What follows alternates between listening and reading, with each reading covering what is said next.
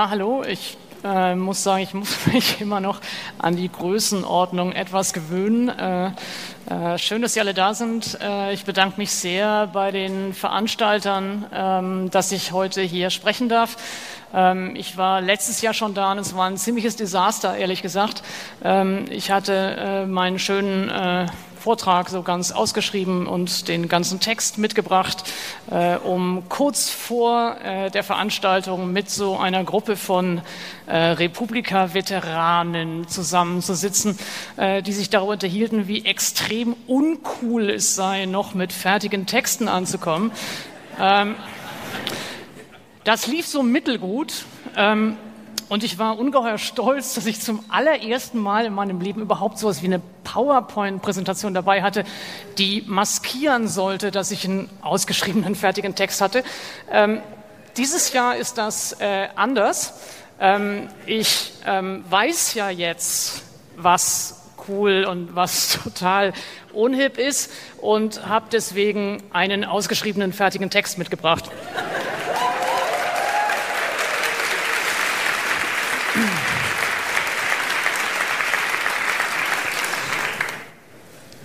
Ein Denken, das zuerst noch nicht um die Richtung besorgt ist. Ein Denken, das Erkenntnis will und mit der Sprache und durch Sprache hindurch etwas erreichen will, nennen wir es vorläufig Realität. So schrieb Ingeborg Bachmann in den Frankfurter Poetikvorlesungen. Ich bin nicht sicher, ob das gelingt, aber das soll die Aufgabe sein zu denken, ohne schon um Richtung besorgt zu sein. Das Motiv Love Out Loud langsam zu betrachten, in verschiedene Formationen aufzufächern, in Variationen von Deutungen zu bedenken und sie zu prüfen. Vielleicht ist das etwas unüblich, aber ehrlich gesagt weiß ich nicht genau, was üblich ist auf der Republika. Und ich verstehe diese Tage immer auch als eine Möglichkeit, etwas auszuprobieren, etwas Unfertiges zu testen, in diesem Fall keine ganze Theorie, sondern nur einen einzigen Satz, ein Motto, um zu sehen, was geschieht, wenn man es ernst nimmt. Alles andere wäre schließlich auch merkwürdig. Es gäbe bei einer solchen Zusammenkunft eine Vorgabe und man nehme sie nicht auf und buchstabierte sie nicht aus. Was also sollte, was könnte Love Out Loud heißen? Kann ich das? Will ich das? Wer wäre ich, wenn ich es täte? Wer wäre ich, wenn ich es sagte? Wen oder was? Wer wären wir, wenn wir es sagten oder umsetzten? Und welches Wir wäre da gemeint? Und wer wären die anderen? Auch wir oder andere. Love out loud, also, das möchte ich ganz gern versuchen, ein Motiv in vier Variationen. Eins. Ein Imperativsatz ist ein Satz, der einen Befehl, eine Aufforderung, eine Bitte ausdrückt. Das Erste, was auffällt, ist die grammatikalische Form. Love out loud, das ist ein Sprechakt im Modus des Imperativs. Eine Aufforderung, ein Befehl, eine Einladung. Es heißt nicht loving out loud, nicht I want to love out loud oder let's get loud. Ist das möglich? Lässt es sich auffordern zu lieben oder lässt sich die Lautstärke, in der zu lieben sei, verordnen? Ist zu lieben eine Tätigkeit wie jede andere, wie gehen, sprechen, springen, zu der sich Imperative bilden lassen? Lieb, das klingt schon seltsam. Liebe laut und gefährlich klingt wie ein verunglückter Werbeslogan. Aber vor allem bleibt etwas darin paradox. Der Liebe, so wie dem Glauben auch, ist etwas Unverfügbares zu eigen. Es lässt sich nicht beschließen zu lieben, ganz gleich, wie wunderbar das Gegenüber auch sein mag, so wie sich nicht beschließen lässt, nicht mehr zu lieben, ganz gleich, wie groß das Leiden an der Liebe auch sein mag. Die Liebe wie die Lust ist zu fragil, sie ist zu intim, als dass sie sich kontrollieren ließe. Sie liegt in einem und gehört einem doch nicht. Vielleicht besteht eben darin die Magie von Liebe und Begehren, dass wir sie uns nicht verordnen können, dass wir zu ihnen nicht aufgefordert werden können oder Anders gesagt, dass kein Befehl und keine Aufforderung uns dazu bringen kann, sie zu empfinden oder zu leben. So wie sich die Liebe oder die Lust nicht verbieten lässt. Keine Anordnung, kein Gesetz, keine Normativierung kann uns dazu bringen, nicht zu lieben, wie wir lieben. Das verstehen diejenigen nicht, die queere Menschen kriminalisieren oder pathologisieren wollen. Das verstehen diejenigen nicht, die uns unsichtbar oder unhörbar machen wollen. Unsere Liebe lässt sich so wenig erzwingen, wie sie sich verleugnen oder verändern oder auflösen lässt.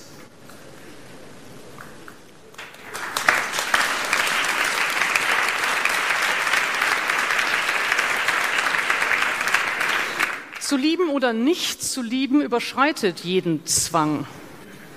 Insofern regt sich zunächst einmal Widerspruch gegen die Form der Vorgabe, weil sie etwas verlangt, das sich nicht verlangen lässt.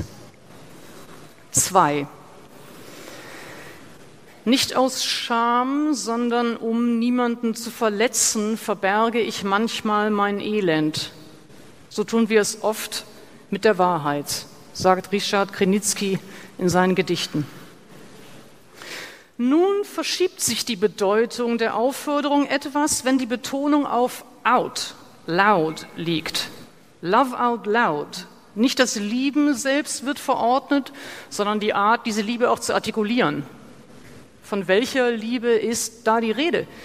Die Liebe zu einer Person, zu einer Überzeugung, zu einer Form in der Welt zu sein, die Liebe zu einer Vision von einer gerechteren, inklusiveren, offeneren Gesellschaft – die Liebe zu einer Passion wie der Musik oder dem Billardspielen oder die Liebe zu einer Region? Für diejenigen wie mich, deren Art zu lieben und zu begehren immer noch vielerorts als pervers, als krank, als gestört, als minderwertig, als sündig, als widernatürlich oder als gottlos gilt, für uns ist es eine historische Kontingenz, ob wir in einem Staat leben, in dem unsere Lust und unsere Körper kriminalisiert werden.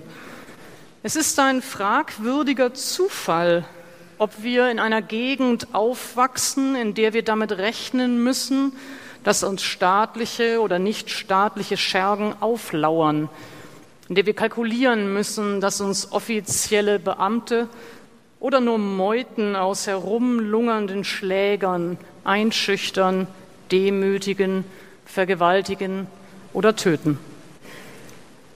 Auch wenn es der Zufall will, dass wir in eine Gesellschaft geboren wurden, in der es staatlich organisierte Gewalt gegen unsere Liebe und unsere Lust und unsere Körper nicht mehr gibt, so bleibt die über Jahrhunderte eingeübte Angst vor dem, was die anderen denken, dass man sei, und die Angst vor dem, was sie denken, wozu sie dieses Wissen ermächtigt. Diese Verkopplung von dem Begriff, dem Label, dem Bild, das einem zugedacht wird, und der Ermächtigung zu Spott und Hohn, die Legitimierung von Herablassung oder Ekel, Demütigung oder Ausgrenzung ist nicht individuell und sie geschieht natürlich nicht nur mit Menschen, die anders lieben als die Norm.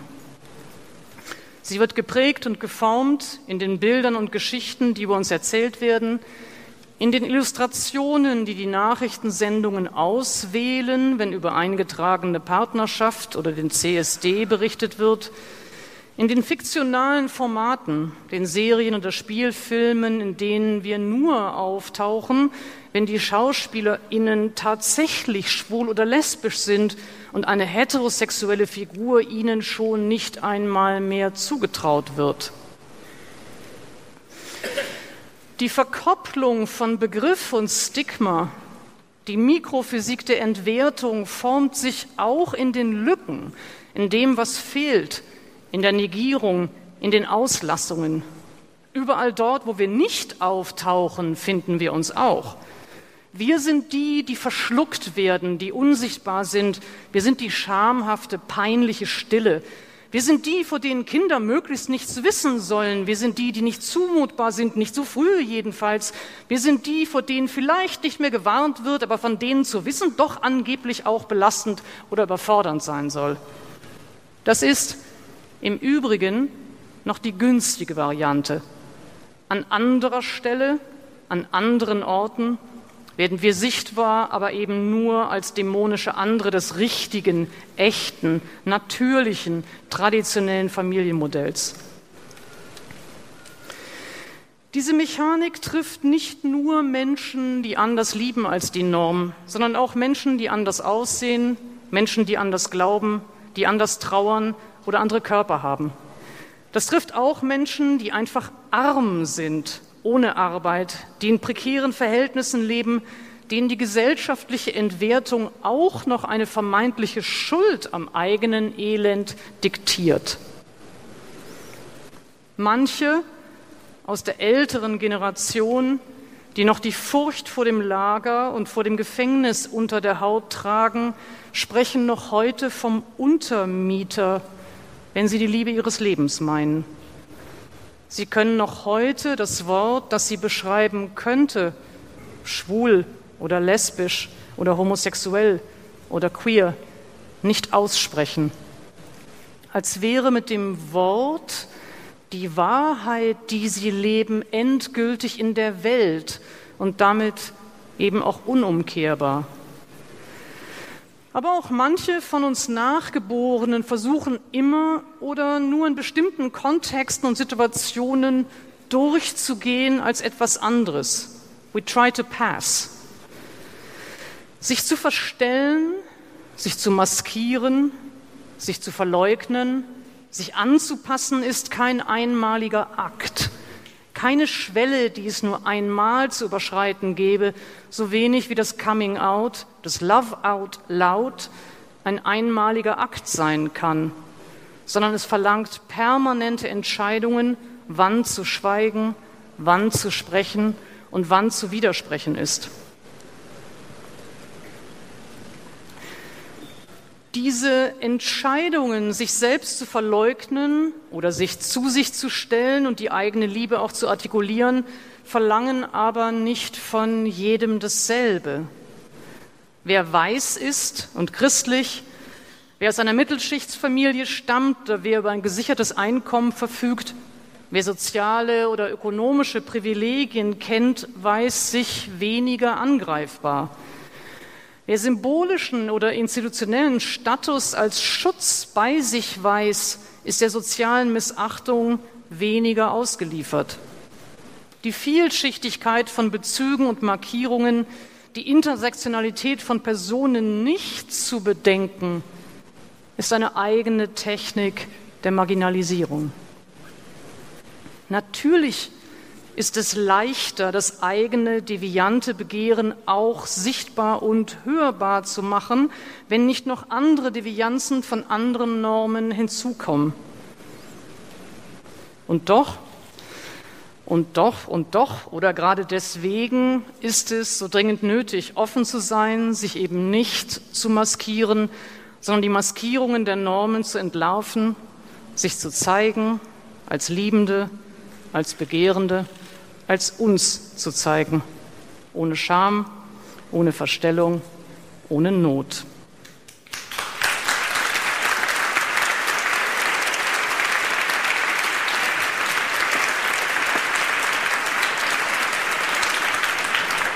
Ich vermute übrigens, Trinken aus der Flasche gehört auch zu dem Coolness-Faktor. Ähm, mache ich jetzt einfach so mit.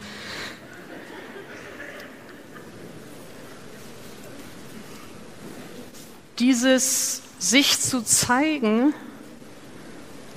hat nicht nur in designierten Zonen statt, nicht nur in geschlossenen Räumen, nicht nur im Privaten, wie es die neuen Rechten nicht nur von anderen, sondern anscheinend neuerdings, mindestens bei der AfD, sondern auch von sich selbst verlangen. Homosexualität ist nichts, das sich mal eben ablegen ließe, kein Requisit meines Körpers, kein Accessoire meiner Innerlichkeit, sondern meine Liebe und meine Sexualität gehören zu mir so selbstverständlich und unaufgeregt wie meine Rechtshändigkeit oder meine Musikalität. Das Thema Begehren ist nicht immer relevant und es ist schon gar nicht der relevanteste Aspekt meiner Person. Gelegentlich scheint Homosexualität vor allem für Homophobe relevant zu sein, so wie der muslimische Glaube oder das Kopftuch für Islamfeinde eine regelrechte Obsession geworden zu sein scheint. Vielleicht ist es deswegen wichtig, beides zu betonen. Die Selbstverständlichkeit, mit der ich lieben möchte, wie ich liebe, die Selbstverständlichkeit, mit der ich auch von dem Glück sprechen möchte, dass es mir bedeutet, dieses queere Leben und Begehren, die politischen Reflexionen auf all die Techniken und Mechanismen der Ausgrenzung und Stigmatisierung hier und anderswo und meinen Wunsch, mir auch die Freiheit zu erhalten, in anderen Bezügen zu denken, andere Allianzen, andere Verbindungen, lokale und internationale zu betonen. Ich möchte wachsam bleiben für die identitären Verklumpungen, die Dynamiken zur Homogenisierung auch innerhalb verschiedener marginalisierter Lebensformen oder politischer Bewegungen. Ich möchte mir meine Selbstzweifel erhalten, meine Vorsicht, nicht bloß neue Formen einer vermeintlich authentischen Kultur zu reproduzieren, nicht selber wieder Techniken der Distinktion von anderen zu generieren. Ich möchte auch die eigenen kollektiven Rituale, die Sprachspiele und Codes befragen können, ob sie uns womöglich eher einschließen und festschreiben, anstatt uns zu öffnen und zu dynamisieren. Ob sie nicht selber wieder symbolisches Kapital anhäufen, das die einen auszeichnet und andere herabsetzt. Das ist keine Anklage, sondern eben nur eine Frage an mich selbst. Und es sind diese Fragen, die ich nicht verlieren möchte. Ich möchte nicht im politischen Gestus erstarren, möchte nicht, dass die Pflicht des Out Loud mir die leiseren, poetischeren, zarteren Begriffe und Gesten überformt. In Abwandlung eines Zitats von Claude Lévi-Strauss, in Identitäten lässt sich fortbewegen, aber nicht leben. Vielleicht macht mir das am meisten Sorge bei dem Motto des Out Loud. Ich bin ja nicht queer geworden, um mich wieder in anderen Schablonen des Denkens, Sprechens und Handelns zurichten zu lassen.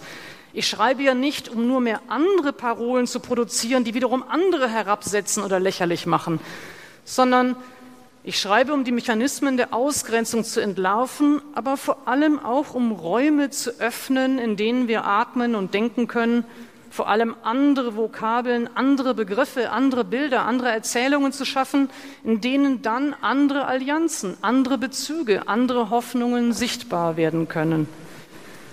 Ich schreibe auch, um den Schmerz und die Trauer jener zu beschreiben, die ausgeschlossen oder eingeschlossen werden, denen Missachtung oder Gewalt angetan wird. Ich schreibe eben auch um das, was beschwiegen oder vergessen werden soll, das, was unter dem Trauma der Gewalt verborgen liegt, wieder vorsichtig, langsam, bruchstückhaft zu heben. Das geht nicht laut. Dazu braucht es das leise Sprechen oder Murmeln, das behutsame, unsichere, tastende Denken und Schreiben, das noch nicht um eine Richtung bemüht ist. Dazu braucht es vor allem das geduldige Zuhören.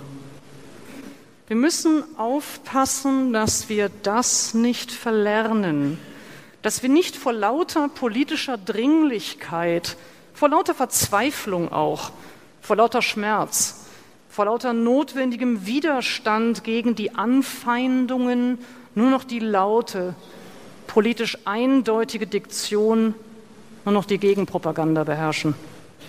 Wir müssen aufpassen, dass uns nicht das leise, ironische, ambivalente, dynamische Moment des Politischen und des Begehrens verloren geht.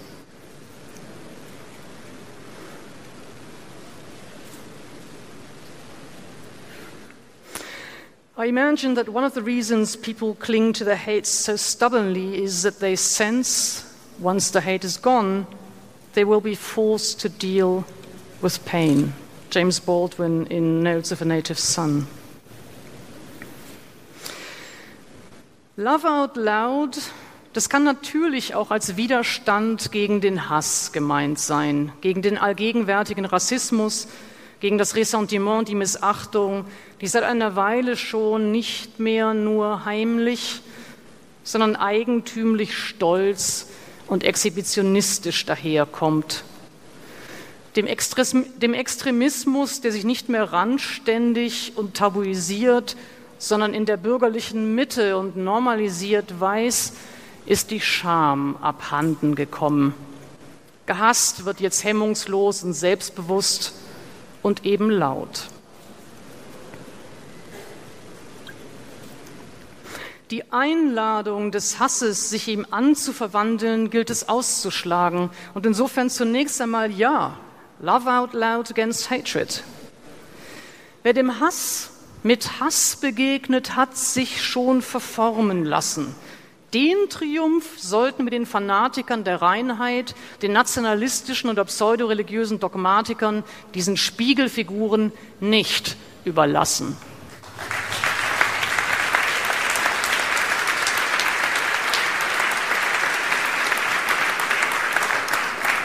Jede Komplizität mit dem apokalyptischen Szenario eines Bürgerkriegs mit der Fantasie der Auflösung aller Zivilitäten Gewalt wäre fatal. Wer eine inklusive, gerechte, offene Demokratie ersehnt, wer den Rechtsstaat schützen möchte, darf sich nicht in den Strudel aus Aggression und Gewalt ziehen lassen. Die Religionsfreiheit für Muslime lässt sich nicht schützen, indem nur noch Atheismus für salonfähig erklärt wird. Wenn wir es ernst meinen mit der Religionsfreiheit, dann kann nicht jedes Zeichen von Frömmigkeit, ganz gleich ob muslimisch oder christlich oder jüdisch, als rückständig oder undemokratisch abgewertet werden. Die repräsentative Demokratie lässt sich nicht verteidigen, indem die Geschäftsordnung im Bundestag geändert wird, nur damit ein missliebiger Abgeordneter als Alterspräsident verhindert wird. Wenn wir es ernst meinen mit der parlamentarischen Repräsentation, wenn eine Partei als verfassungskonform eingestuft wird, dann stehen ihr auch dieselben Rechte und Gelder zu wie allen anderen. Dann müssen wir uns auf alle anderen Instrumente der Kritik und der Auseinandersetzung verlassen, die uns das Gesetz erlaubt.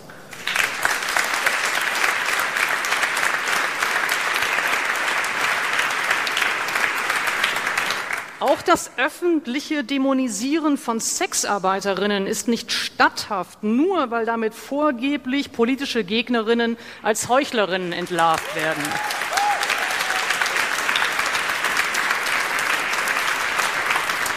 Es mag überflüssig sein, das ausdrücklich zu betonen, aber auch das Abfackeln von Autos, das Verwüsten von Büros ist nicht politischer oder gesitteter, nur weil es sich gegen Personen richtet, deren politische Positionen menschenverachtend sind.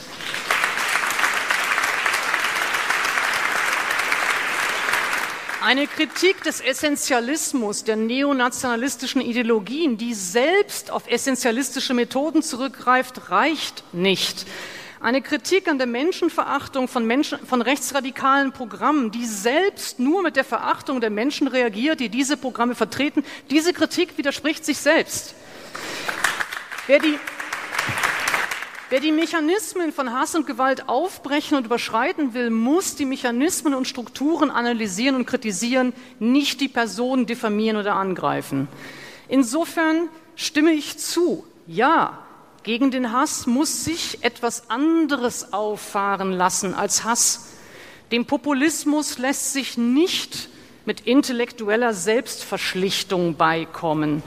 Dem Dogma des Reinen lässt sich nur mit einem Plädoyer für das Unreine antworten. Dabei gibt es keinen Grund, sich in die Defensive drängen zu lassen, keinen Grund, sich einschüchtern zu lassen, denn die eigene Vision einer offenen, inklusiven, pluralen Gesellschaft ist nicht nur schöner oder gerechter, sie ist auch pragmatischer. In ihr können sich mehr Menschen wiederfinden, weil in ihr auch die unterschiedlichsten Entwürfe vom guten Leben sein dürfen. Dafür Dafür braucht es allerdings keine Liebe zueinander oder füreinander. Eine pluralistische, heterogene Gesellschaft gelingt nur dann, wenn keine zu hohen affektiven Anforderungen aneinander gestellt werden. Wir brauchen nicht geliebt zu werden, wir wollen nur gleiche Rechte. Wir brauchen keine Liebe, uns reicht schon Respekt und ehrlich gesagt, wenn Sie mich fragen, in den meisten Fällen höfliche Gleichgültigkeit wird es auch tun.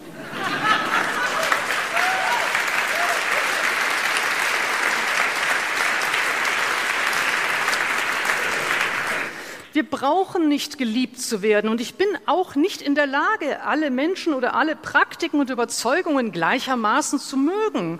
Es stimmt schon, manche Neigungen, manche Eigenschaften, manche Gewohnheiten oder Rituale sind mir vertrauter. Manche erscheinen mir komplett abstrus, manche traurig, manche verlogen, manche spießig, manche nötigen mir nur ein Staunen ab, manche ein Lachen. Übrigens staune ich ja nicht nur über die Leben von Fremden, sondern auch über die Leben von Freunden und vor allem über mein eigenes.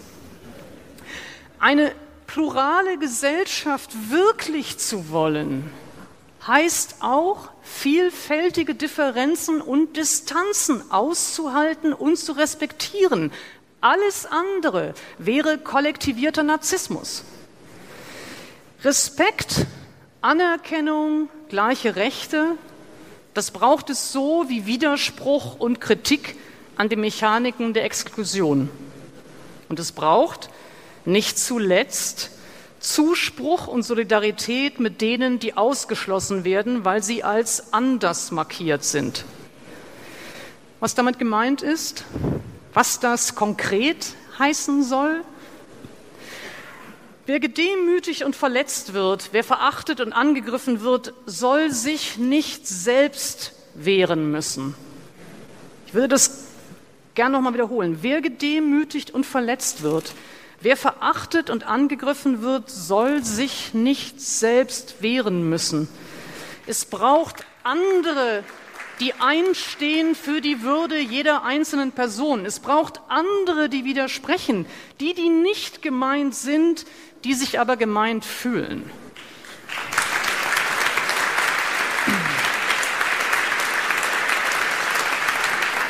Diejenigen mit Arbeit müssen Rechte und Umverteilung einklagen für diejenigen ohne. Die, die nicht glauben, müssen die Räume verteidigen für die, die glauben und umgekehrt. Eine Gesellschaft, in der alle nur sich selbst retten und schützen wollen, ist keine. Das ist neoliberalistisches Spektakel, sonst nichts. Es, es, braucht, es braucht stattdessen einen Diskurs, der Anerkennung und Solidarität zusammendenken kann, in dem die sozialen Fragen nicht ausgespielt werden gegen die politischen, in der die Rechte der Arbeiterinnen und die Rechte von anders marginalisierten, von Frauen, schwarzen oder queeren Menschen nicht hierarchisiert werden, als gäbe es einen Vorrang, als seien die einen Fragen der Not und des Elends und die anderen Luxusfragen. Das ist ein falscher Gegensatz. Niemand, der arm ist, empfindet das ausschließlich als eine ökonomisch depravierende Situation, sondern die Armut geht mit politischer Unsichtbarkeit einher. Wer arm ist, ist nicht bloß ökonomisch benachteiligt, sondern diese Armut wird gleichzeitig tabuisiert und stigmatisiert. In einer Gesellschaft, in der über soziale Klassen kaum mehr gesprochen wird, liegt die Last und damit die Scham der sozialen Not auf einem selbst. So wie die soziale Frage eine politische ist, die existenziell mit Anerkennung verknüpft ist, so ist für Schwarze oder LGBTI die politische Missachtung eben eine, die ökonomische Konsequenzen hat. In der Auseinandersetzung um Gleichberechtigung, die Feministinnen oder die Black Lives Matter Bewegung, die Migrantinnen oder die queere Bewegung und andere führen, geht es nie allein um kulturelle oder politische Ausgrenzung und Benachteiligung. Da geht es nicht um Sprachspiele im luftleeren Raum, sondern da geht es ums soziale Überleben. Da geht es um die Angst, auf die Straße zu gehen oder in die Schule. Da geht es um Schmerzen am und im Körper, um die Schutzlosigkeit, weil der eigene Körper, die eigene Sprache weniger zählt. Da geht es um Jobs, um Wohnungen, um Ausbildungen, die weniger verfügbar sind für diejenigen, deren Namen oder Körper abgelehnt werden. Nein, die politischen und die sozialen Fragen gehören zusammen und wir lassen uns nicht die Gegensätze diktieren, die den Diskurs aufspalten wollen. Wenn von Respekt und Solidarität die Rede ist, dann muss immer beides zusammengedacht werden. Ökonomische und politische Ausgrenzung, soziale und kulturelle Anerkennung und eine universalistische, unzerstörbare Kategorie menschlicher Würde.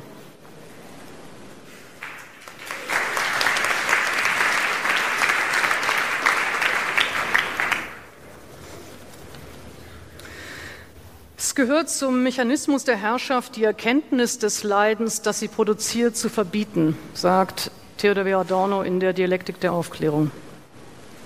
Zuletzt möchte ich noch auf eine Beobachtung der letzten Monate eingehen, die mich umtreibt. Kaum einen Satz habe ich häufiger gehört als den, aber was können wir denn tun? Anfangs hat es mich vor allem beeindruckt, wie viele Menschen sich engagieren wollen. Meistens sind es die ohnehin schon Engagierten, die mehr tun wollen. Das ist ungeheuer berührend. Aber nach und nach fiel mir auf, dass unter oder neben dem, was können wir denn tun, noch etwas anderes lag. Es verkoppelte sich mit, die anderen sind lauter oder sichtbarer oder mit wir erreichen die ja ohnehin nicht. Je nach Kontext gesellte sich dazu häufig der Hinweis auf die Beschränktheit des eigenen Wirkungs- oder Denkfeldes. Neuerdings heißt das Filterbubble. Je länger ich dem zuhörte, umso mehr schwand meine Rührung.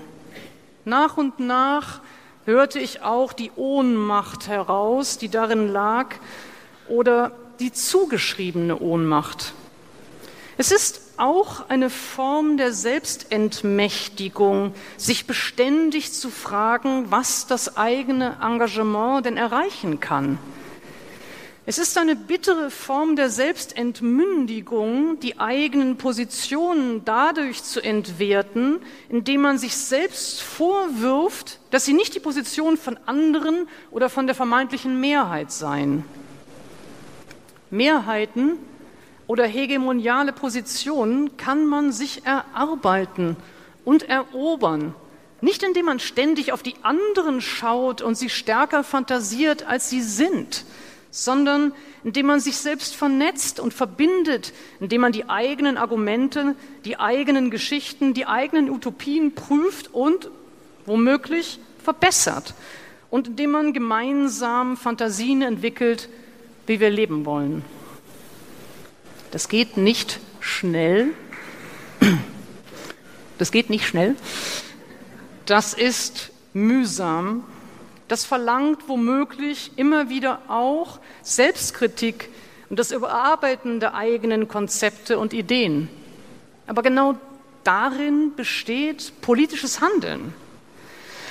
Wenn ökonomische Effizienzerwartungen politisches Denken und Handeln durchziehen, lässt sich jedwedes soziale Engagement, jedwedes analytische Denken, jeder politische Prozess demokratischer Willensbildung entwerten. Alles dauert dann nämlich immer zu lange oder zeitigt keine eiligen Resultate. Die Logik des Shoppens lässt sich auf politische Diskurse und das Entwickeln von sozialen, ästhetischen oder politischen Praktiken und Überzeugungen nicht anwenden. Es braucht Geduld und übrigens auch Großzügigkeit. Es braucht die Bereitschaft, Umwege zu machen, immer wieder innezuhalten. Es braucht den Mut, leise zu sprechen und zu murmeln. Es braucht die Milde, dem Gegenüber auch mal Fehler oder Unwissenheit zu verzeihen, anstatt diese permanente Hermeneutik des Verdachts und es braucht die Ausdauer im Suchen nach besseren, gerechteren, zarteren Formen des Miteinanders. In einem Interview erzählte Toni Morrison neulich von ihrem Vater. Ich zitiere. Er arbeitete damals als Schweißer. Eines Tages erzählte er mir, er habe die perfekte Naht geschweißt und weil sie so perfekt war, hatte er seine Initialen darunter gesetzt. Ich sagte, Daddy, niemand sieht das. Und er antwortete, aber ich weiß, dass sie da sind. Vielleicht ist es das, was ich mir wünsche und womit diese Reflexionen auf ein Motto in vier Variationen enden sollen dass wir einfach schweißen und daran arbeiten, eine perfekte Naht zu schaffen. Und dass wir stolz sind, wenn es uns vielleicht einmal gelingt und uns dieses Wissen dann auch trägt und erfüllt, auch wenn es keine eilige Gratifikation dafür gibt. Und wir dann weiterarbeiten an der nächsten Naht. Darin und daraus besteht politisches, demokratisches Handeln. Vielen Dank.